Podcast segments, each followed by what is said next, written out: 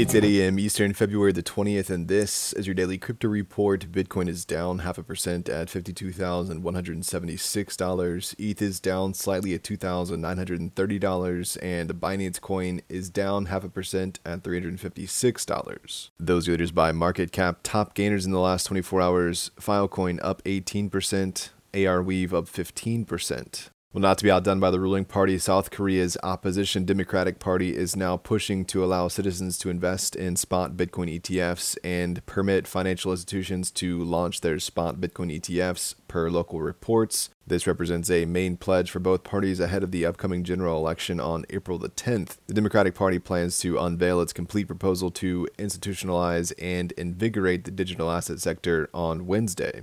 The UK government is aiming to establish new regulations for stablecoins and crypto staking services within the next six months, according to the Economic Secretary to the Treasury. This effort follows last year's proposal to impose strict rules on local crypto firms. The plan involves co supervision by the Bank of England and the Financial Conduct Authority for systematic stablecoins. Well, authorities in Dalian, China issued a notice warning investors about scams posing as crypto and metaverse investment opportunities. They cautioned against illegal fundraising schemes conducted through platforms like WeChat involving the purchase of illegitimate cryptos. This warning aligns with China's ongoing crackdown on crypto related fraud following a ban on crypto trading. The notice from Dalian's authorities echo previous warnings from national regulatory bodies, including the People's Bank of China. Well, a Bitcoin options trader recently made a significant $20 million bet to hedge against the possibility of Bitcoin's prices, Bitcoin's price dropping to 47,000 by the end of March. The trader employed a complex strategy called a long put butterfly involving multiple trades with put options at 50k and 43k while selling twice as many put options at 47k. The move implies a bearish outlook on Bitcoin's price in the short term. If Bitcoin's price hits 47,000 by the expiry date, the trader stands to make the maximum profit. However, if prices deviate from this range, the trader could face losses. The transaction was executed as a block trade indicating institutional level activity.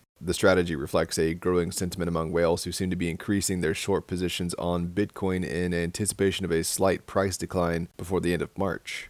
And finally, the fifth edition of the Independent Reserve Crypto Index suggests that approval of spot Bitcoin ETFs in the US has positively influenced Australian crypto sentiment. About 25% of Australians now view Bitcoin more favorably following the January approval. However, that optimism is tempered by economic uncertainty in the country. The study surveyed over 2,000 adults, finding that crypto awareness in Australia has reached 95%, with 19% of crypto holders expressing interest in investing in a spot Bitcoin ETF if it were available on the Australian Securities Exchange. Notably, 18% of crypto investors are considering selling part of their portfolio to manage rising living costs, while 6% plan to sell their entire holdings. Well, that's all for us today. Visit us at dailycryptoreport.io and listen to us everywhere else you podcast under Daily Crypto Report.